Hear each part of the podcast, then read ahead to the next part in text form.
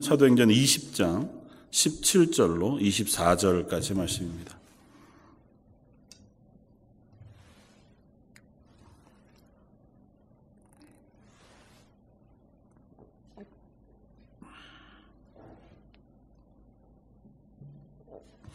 사도행전 20장 17절로 24절까지. 자, 였으면 우리 한 목소리를 같이 한번 봉독하겠습니다. 바울이 밀레도에서 사람을 에베소로 보내어 교회 장로들을 청하니 오메 그들에게 말하되 아시아에 들어온 첫날부터 지금까지 내가 항상 여러분 가운데 어떻게 행하였는지를 여러분도 아는 바니 곧 모든 겸손과 눈물이며 유대인의 관계로 말미암아 당한 시험을 참고 주를 섬긴 것과 유익한 것은 무엇이든지 공중 앞에서나 각 집에서나 거리낌이 없이 여러분에게 전하여 가르치고 유대인과 헬라인들에게 하나님께 대한 회개와 우리 주 예수 그리스도께 대한 믿음을 증언한 것이라. 보라 이제 나는 성령에 매여 예루살렘으로 가는데 거기서 무슨 일을 당할는지 알지 못하노라.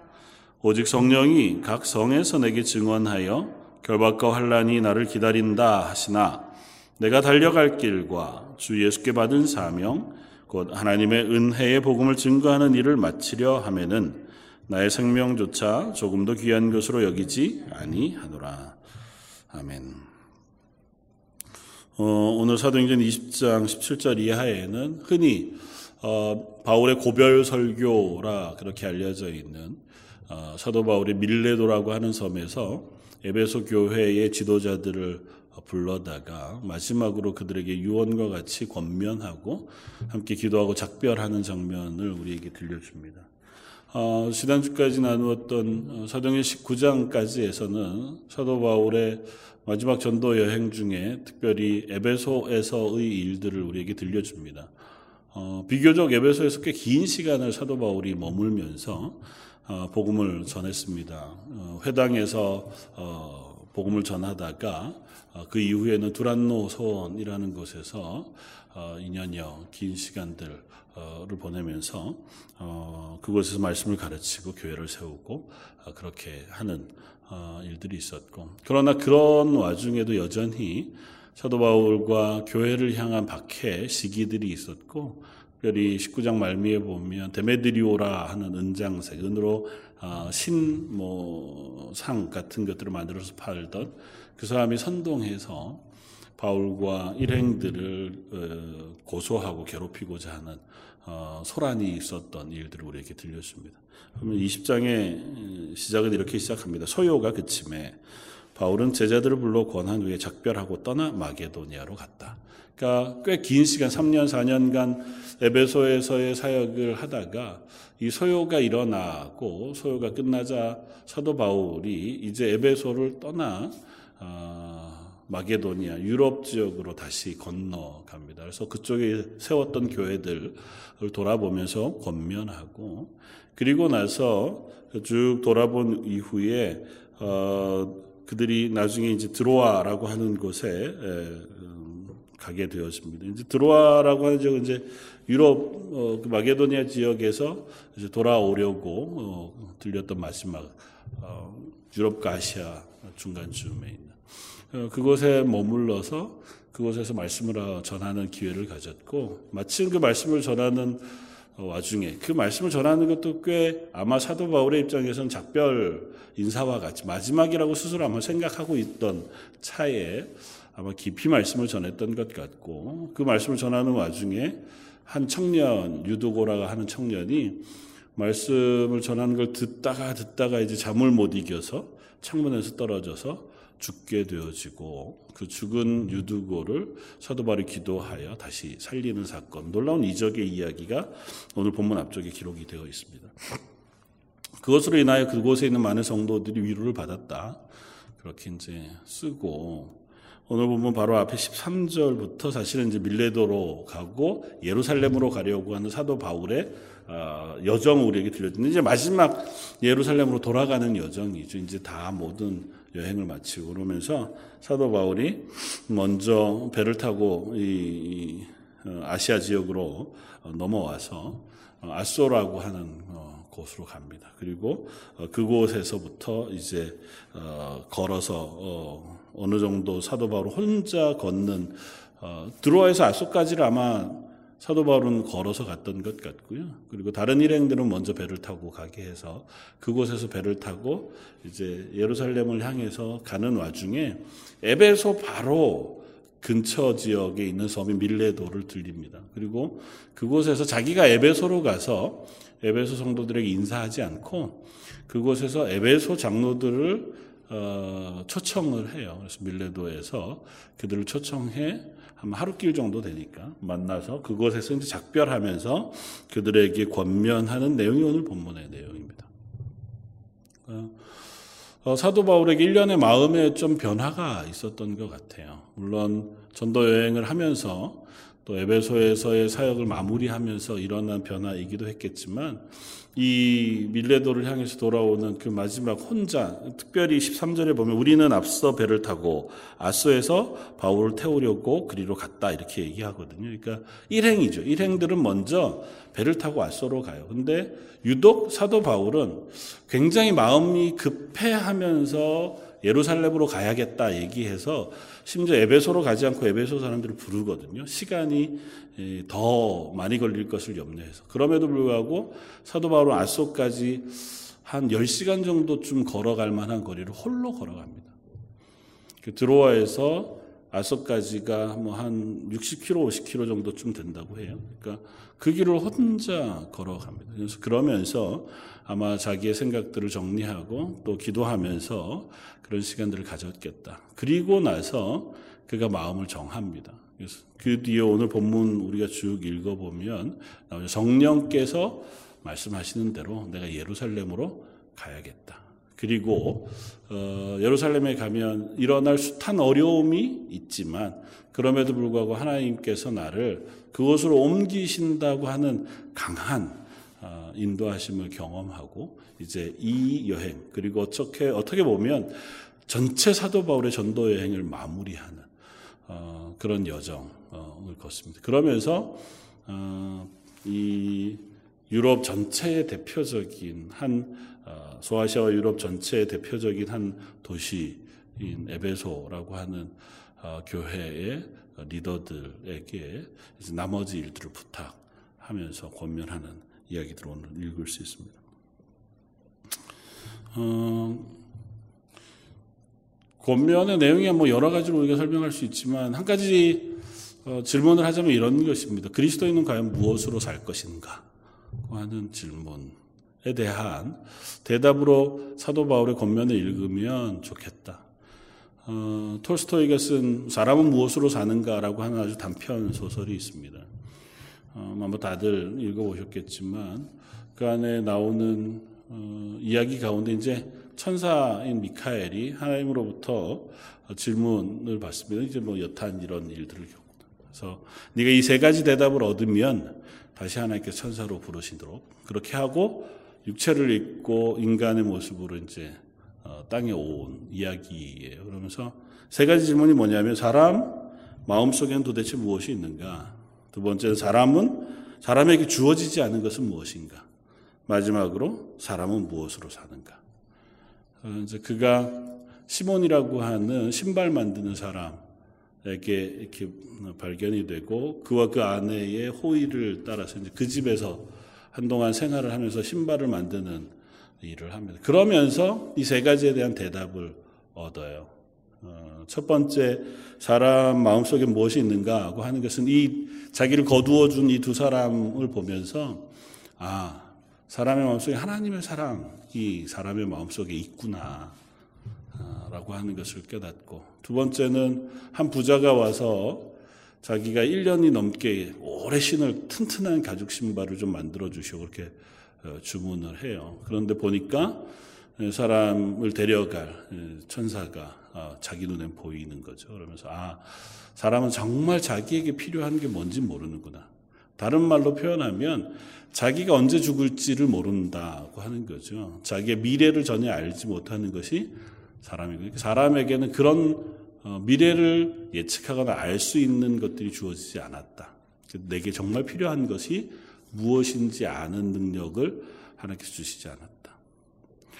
마지막으로는 자기가 이렇게 떨어질 수밖에 없게 된 원인이었던 그 두 쌍둥이 자매가 아, 너무 불쌍하게 죽어갈 형편에 놓여 있었는데 야 이대로 놔두면 추운 겨울에 이 아이들이 깐난아기들이 죽을 수밖에 없겠다 생각했는데 나중에 그 아이들이 잘 장성해서 또 다른 양 엄마의 품에서 어, 자란 모습을 보고 나 사람에게는 어머니의 사랑, 결국은 하나님의 사랑, 그것이 필요하구나. 사람은 다른 것으로 사는 게 아니라 사랑으로 사는 거구나. 그렇게 이제 대답을 얻고, 뭐 이야기가 그렇게 이제 그가 아, 하나님에게 다시 불림을 받는 것처럼 이야기가 되어지면서 이제 간단한 단편이 끝납니다. 그러면서 어, 얘기하는 사람은 다른 것으로 사는 게 아니다.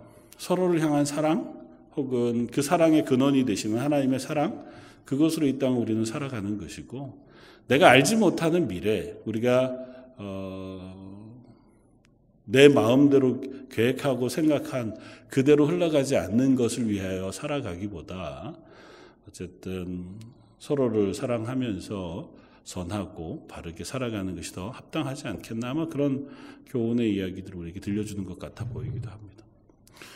어, 사도 바울의 설교를 통해서 어, 같은 질문을 해볼 수 있습니다. 사도 바울은 왜 이토록 어, 사도의 길 혹은 믿음으로 사는 이 길을 걷고 있는 것인가?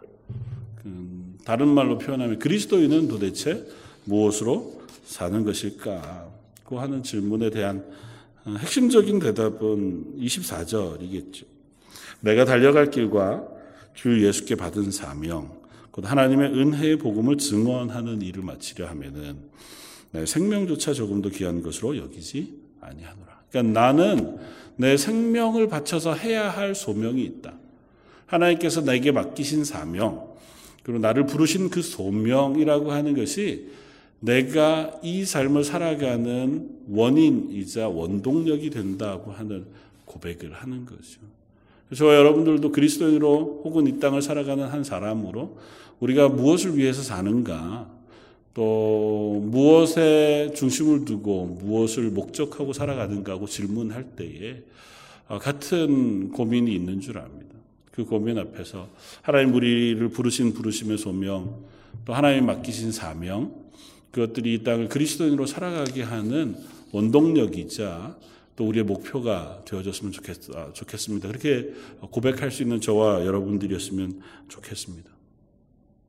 사도 바울은 이 마지막 고별 설교를 하면서 에베소의 모든 사람들이 아니라 그 장로들을 밀레도라고 하는 것으로 초청합니다.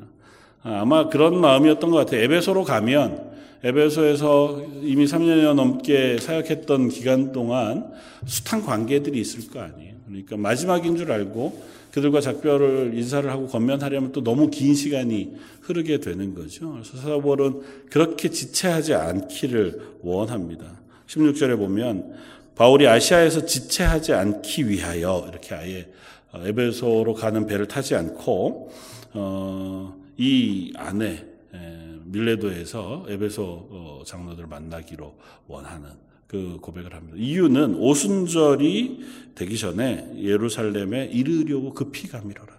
어, 오순절 안에 가야 할 특별한 이유, 아마 복음의 이유였을 테죠.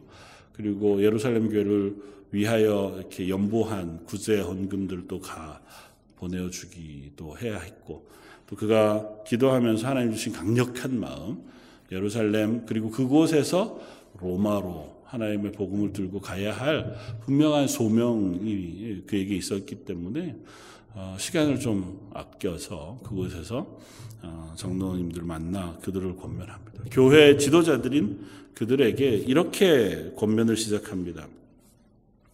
어, 그들이 오며 오매 18절에 그들에게 말하되 아시아에서 들어온 첫날부터 지금까지 내가 항상 여러분 가운데 어떻게 행하였는지를 여러분도 아는 바다.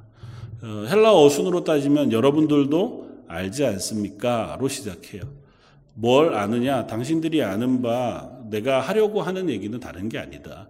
먼저는 사도 바울이 에베소에서 했던 사역에 대한 이야기를 합니다. 그리고 그 사역은 다른 것이 아니고 예배소에 들어온 이 아시아 지역에 들어온 첫날부터 지금까지 한결같이 내가 어, 붙잡고 또 흔들리지 않아 가졌던 태도이자 어, 내가 사역했던 모양을 여러분들도 아시지 않습니까? 그렇게 이야기하면서 그건 다른 것이 아니고 어 19절에 어, 모든 겸손과 눈물이고 유대인의 관계로 말미암아 당한 시험을 참고 주를 섬긴 것일 뿐만 아니라 무엇이든지 거리낌 없이 모든 사람들 앞에 복음을 전하는 그와 같은 어, 일이었다. 하나님을 향한 회개 그리고 그리스도 예수께 대한 믿음 그것들을 내가 증언하는 일을 내가 흔들리지 않고 한결같이 해왔던 것을 여러분들도 아시지 않습니까? 그렇게 이야기합니다. 음, 그리고 뒤이어서도 동일하게 또 똑같은 이야기를 하는데요. 어, 계속해서 반복해서 하는 이야기가 있습니다. 여러분들도 아시지 않습니까? 여러분들도 알거니와 그리고 또 하나는 보라 이렇게 하는 어, 강조되어진 말로 어, 시작해서 여러분 한번 생각해 보십시다. 잘 알지 않습니까? 어, 제가 이 땅 이곳에 와서 여러분들과 함께 이 교회를 섬기고 하나님의 복음을 증거했던 그 일들을 어떻게 했는지 잘 알고 있지 않습니까? 이 일이 여러분들도 증인이 되어지는 줄 압니다. 그렇게 고백하는 거죠. 그러니까 사도 바울이 이렇게 이야기하는 이유는 단 하나입니다. 나 그만큼 수고했으니 어, 뭐 칭찬을 바라는 것도 아니었고 또 내가 그렇게 한 것이 자랑스러워서 그들 앞에 자랑하려고 하는 것도 아니고 이제 떠나는 마당에 그간 했던 걸 한번 일별 정리하고자 하는 것도 아닙니다. 단 하나는 제가 그렇게 교회를 섬겼던 것처럼 여러분들도 동일한 마음, 동일한 태도로 에베소의 교회, 이소아시아에 있는 교회들을 섬겨주시기를 부탁합니다 하고 한 권면의 말씀이에요. 그건 사도 바울이 이제는 더 이상 내가 에베소에 갈 수도 또 당신들을 만날 수도 없는 입장이기 때문에 그래서 내가 여러분들에게 이와 같은 어, 권면의 말을 전합니다. 그렇게 이제 권하는 거죠. 어, 유언이라고 하기에는 뭐 사도 바울의 나이가 아주 많지는 않습니다. 그렇다고 해서 사도 바울이 지금 복음을 전하던 이때 이 3차 전도 여행 이때쯤에 나이가 뭐 아마 50대 중반으로 우리가 이제 이, 봅니다. 이해합니다. 그러면 어, 그때 당시에 평균 수명으로 생각해 보면 굉장히 나이가 많은 나이에 속하거든요. 그러니까 사도 바울이 나름대로 자기의 힘이 붙이는 데까지 이 일들을 열심히 감당했던 그 모습을 또 같은 교회의 지도자들 그리고 후에 세웠던 뭐 디모데나 혹은 아볼로나와 같이 교회의 지도자로 세웠던 어, 장로님들에게 어, 권면을 하는 거죠. 여러분 제가 이제는 다시는 여러분들 다시 보기가 쉽지 않을 것 같습니다. 어, 그러니 여러분들 이제 우리가 나는 나의 사명을 따라 성령의 매임을 받아 이 길을 가지만 여러분들은 여러분들에게 부르신 하나님의 소명을 따라서 이 길을 신실하게 걸어가기를 바랍니다. 그러면서 한 걸음 더 나아가서 22절에 이렇게 씁니다.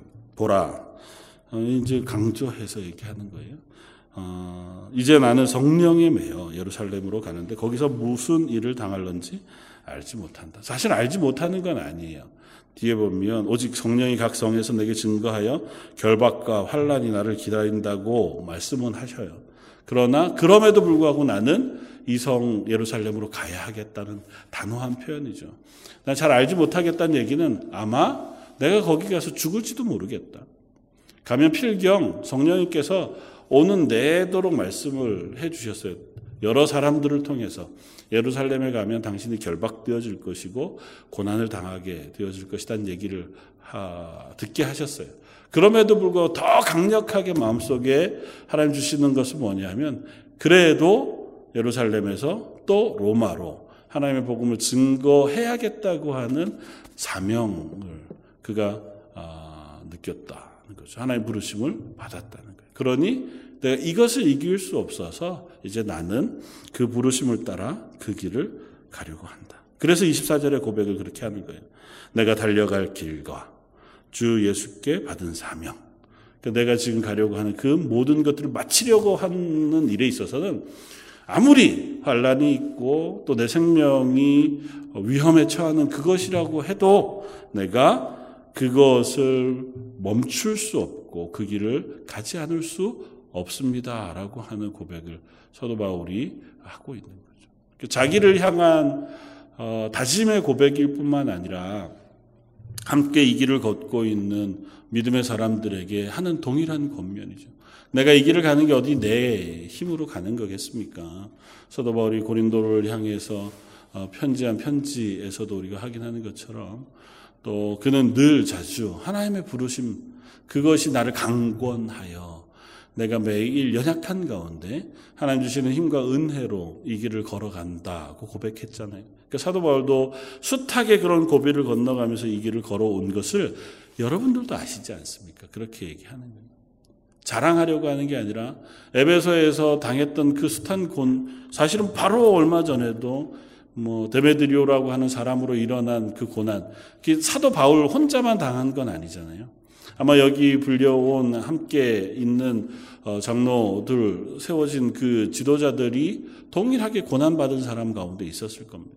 특별히 데메드리오의 일로 사도 바울은 피신해서 도망쳐 있었지만 다른 사람들이 붙잡혀 고난을 당했단 말이죠. 그러니까 아마 그 중에는 어, 사도 바울과 같은 고난을 여전히 동일하게 당했던 사람들이 있었을 겁니다. 사도 바울 그들이 야 당신들은 그걸 잘 몰라 이런 얘기가 아니고 우리가 지금껏까지 함께 걸어왔던 것 당신이나 나나 참 잘 아는데 이제 어, 내가 당신들을 다시 만날 가능성이 없어 보이니 나는 내 소명을 따라서 또 이 길을 내가 어, 목숨을 바칠 때까지는 신실하게 갈 수밖에 없다고 생각합니다.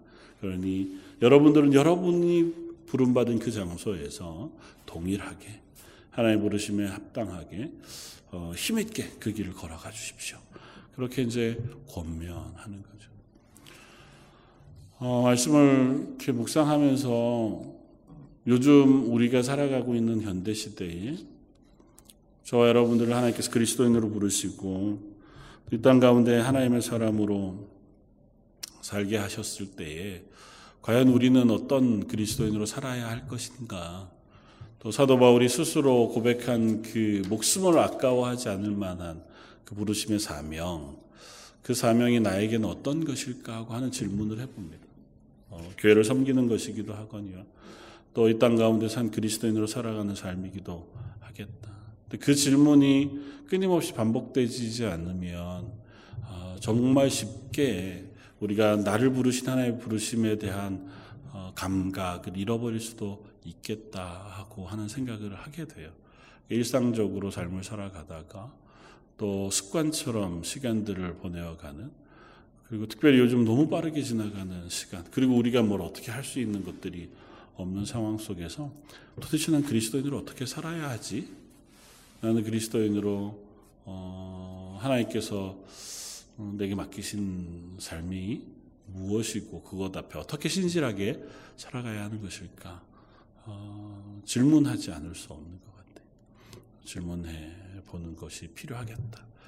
사도 바울은 그 질문 가운데 어, 이렇게 연결이 되었습니다. 25절 보라 내가 여러분 중에 왕래하며 하나님의 나라의 나라를 전파하였으나 이제는 여러분이 다 내 얼굴을 다시 보지 못할 줄을 안다고 얘기합니다. 그러면서 이게 그냥 만날 수 없다고 하는 것이 아니라 어, 이제 내가 당신들과 대면하는 이 삶의 어, 만남의 마지막 속에서 서로의 어, 삶들을 기억하기를 바래합니다. 그러면서 내가 하나님 앞에서 어떻게 서가기로 다짐하고 있는가에 대한 이야기들을 하고 또 이제껏까지 해왔던 것들을 함께 이야기하면서 여러분들도 여러분들의 얼굴, 그러니까 뭐 그렇게까지 표현하면 어떨지 모르겠지만 사람은 결국은 뭐 어느 정도 나이가 지나면 얼굴이 자기의 삶을 드러내는 것이라고 표현하잖아요. 그러니까 내가 사는 삶의 그 태도, 결단 그것들을 우리 속에서 잘 어, 만들어내고 드러내고 증거할 수 있었으면 좋겠다. 그렇게 이야기하면서 두 가지 얘기를 해요. 이 장로님들에게 두 가지 부탁을 합니다. 다른 것 많이 부탁하는 것이 아니고 어, 딱 두 가지만을 부탁하는데 그 부탁 중에 첫 번째가 어, 28절에 나옵니다. 28절 여러분은 자기를 위하여 또 온 양떼를 위하여 삼가하십시오. 성령이 그들 가운데 여러분들을 감독자로 삼고 하나님이 자기 피로 사신 교회를 보살피게 하셨습니다. 그러니까 다른 것이 아니고 교회를 보살피는 일입니다. 그리고 교회를 보살피기 위하여 여러분들 스스로를 살피십시오. 삼가하십시오. 그러니까 에베소라고 하는 도시 그때 당시에 아시아의 큰 도시들, 뭐 고린도도 마찬가지지만 유럽의 큰 도시들이 어, 가지고 있었던 향락 문화 혹은 세상적인 가치 그 속에서 여러분들 스스로를 잘 삼가해서 하나님의 교회를 섬기는 일, 보살피는 일에 신실하십시오. 다른 표현으로 하자면 아마 그들 앞에 본이 되십시오일 거예요. 성도들 앞에 여러분들은 지도자로 세움을 받았고 먼저 부름 받은 직분자로 세움을 받았으니 성도들 앞에 본이 되십시오. 그래서 사도 바울이 내가 어떻게 여러분들 앞에 그 사역을 했는지 여러분들도 아시지 않습니까? 라고 얘기를 시작했겠다 싶어요. 뭐 자랑스러운 것은 아니지만 어, 사도 바울 스스로가 그 앞에서 어떻게 했는지를 여러분들 잘 아시지 않습니까? 내가 모든 피에 깨끗하고 물질적인 욕심이 없었으며 또 어떤 수고로움도 마다하지 않고 교회를 섬기고 말씀을 위하여 수고했던 것을 여러분 아시지 않습니까? 여러분들도 하나님 부르신 그곳에서 교회를 잘 세워 주십시오. 소극적으로 이야기하면 우리는 각 가정에서 자녀의 어, 거울이 되는 부모가 되어져서 말이 아니라 우리의 삶으로 행동으로 우리 자녀들에게 믿음을 잘 전할 의무 또 그런 부르심을 받은 것이고 또 교회에 먼저 나온 사람으로 혹은 직분자로 세워지고 혹은 장로님들이나 목회자처럼 더욱더 앞선자로 세워진 이들에게는 그들의 말과 행동을 통해서 그들의 삶을 통해서 교회의 본이 되도록 부르심을 받은 줄 압니다. 뭐 우리를 따라오라는 것이 아니고 또 혹은 직분자들을 따라서 사는 것은 아니지만 그래도 그들이 하는 행동이 처음 교회에 출석하거나 복음을 처음 만나는 이들에게는 어, 기준이 되기도 하고 때, 또 때로는 마음의 상처가 되어지는 이유가 되기도 한다는 사실을 기억하면서 여러분 여러분들의 어, 교회를 잘 섬겨주십시오. 사도 바울이 그것을 권면합니다. 두 번째는 32절. 지금 내가 여러분을 주어, 주어 및 그 은혜의 말씀을 부탁하노니 그 말씀이 여러분을 능히 든든히 세우사 거룩하게 하심을 입은 모든 자 가운데 기업이 있게 하실 것입니다. 그렇게 얘기해요. 여러분들이 하나님의 교회에 부르심을 받고 사명을 맡는 데 있어서 다른 것을 의지하는 것이 아니라 하나님의 말씀을 부탁한다고 얘기해요. 그 말씀이 흔들리면 우리가 하나님의 사람으로 살아가는 삶이 흔들린다고 하는 사실을 사도 바울이 이야기하는 거예요. 하나님의 말씀이 바탕이 되고 말씀 위에 든든하게 세워질 때에 그 말씀을 기준으로 하여 우리가 그리스도인이 되고 하나님의 교회가 되고 하나님의 교회를 섬기는 사람들이 되는 것이지 다른 것에 의하여 우리가 그 일들을 감당하는 것이 아니라고 하는 사실을 이야기하는 거죠. 특별히 많은 사람들이 교회에 들어와서 교회를 흔들고자 할 때 제일 먼저 흔들리는 것이 말씀이거든요. 말씀의 조그만 부분들을 조금씩 조금씩 다르게 혹은 자기의 생각으로 이해하고 설명하다가 교회가 흔들리고 또 공동체가 깨어지는 것들은 초대교회 때부터 계속 있어 왔던 일이란 말이죠. 그러니까 말씀을 혼탁하게 하지 않고 사도 바울은 늘 그렇게 얘기해요. 순전하게 그 말씀을 바로 잘 이해하고 그 말씀을 내 속에서 잘 적용하여 말씀 에 단단히 서 가도록 지도자들을 권면하여 부탁하는 거죠. 그래서 말씀 위에 서서 하나님께서 부르심 앞에 온전하게 살아가십시오. 그 외에는 사실은 일상적인 것들이에요.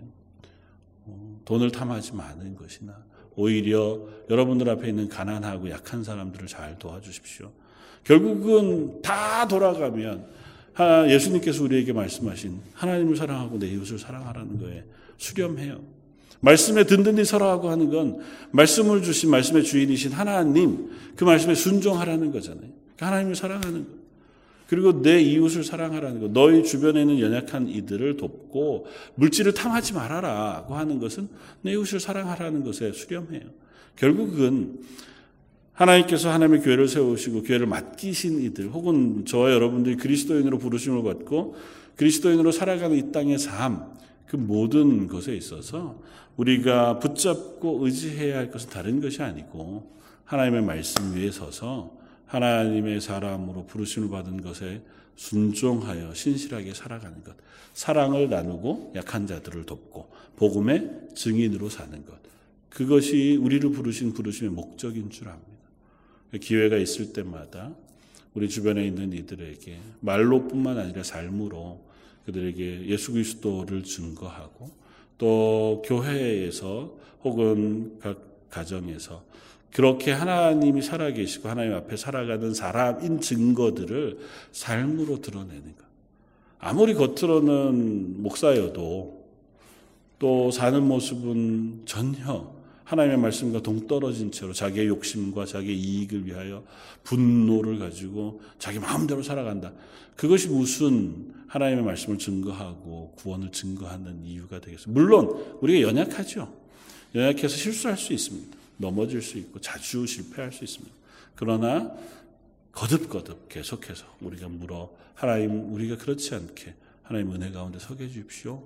기도하고 그렇게 구할 때에 이 땅에 하나님 부르심 앞에 삶을 살아가는 줄 믿습니다. 사도 바울처럼 목숨을 아끼지 않고 곧 환란이 있는 줄 알아도 내가 예루살렘으로 가고 로마로 가서 압송되어지고 매맞더라도 복음을 증거하는 삶 너무너무 감사하죠. 그러나 우리가 그런 삶이 우리 앞에 놓여져 있지도 않고 또 그렇게 삶을 살아가게 어, 되어지지도 않은 그런 삶 속에서 하나님 이 자리에서 우리를 부르신 이유 그리고 삶의 태도가 있을 거라고 다른 것 아니고 말씀 위에 서서 할 수만 있다면 그 말씀을 붙잡고 다른 이들에게 선을 베풀고 덕을 세우고 그들에게 사랑을 나누며 그들을 도우며 복음을 증거하는 그와 같은 삶으로 부르신 줄 믿습니다. 가정에서든 또 교회에서든 또 우리의 주변에 있는 사람들에게 그렇게 하나님 앞에서 어, 믿음으로 하나님 저에게 부르시는 삶을 살아가기를 소원합니다. 기도하는 저 여러분들 되시기를 주님의 이름으로 부탁을 드립니다. 다시 한번 기도하겠습니다. 하나님, 어, 사도 바울이 자기의 삶의 마지막을 어, 준비하면서 그간 함께 했던 믿음의 사람들에게 믿음으로 간절히 권면하는 것, 그 말씀을 저희가 돌아봅니다. 저희들을 향해서도 동일한 말씀으로 권면하는 것인 줄 믿습니다. 저희가 믿음 위에 서서 흔들리지 않고 말씀을 붙잡고 또 우리에게 맡겨진 그 삶, 가정에서, 교회에서 또 우리의 삶의 터전 가운데에서 믿음대로 하나님 살아계시다고 하는 고백을 들고 또 예수 그리스도의 구원의 그 증거들을 나누며 살아가는 삶 살기를 원합니다. 입술을 열어 또 우리의 삶을 통하여 그와 같은 삶 살아가는 저희들 되게 해주시기를 원하고 이 모든 것들 위해 하나님의 은혜를 부어주시기를 사모하오며 오늘 말씀 예수님 이름으로 기도드립니다. 아멘.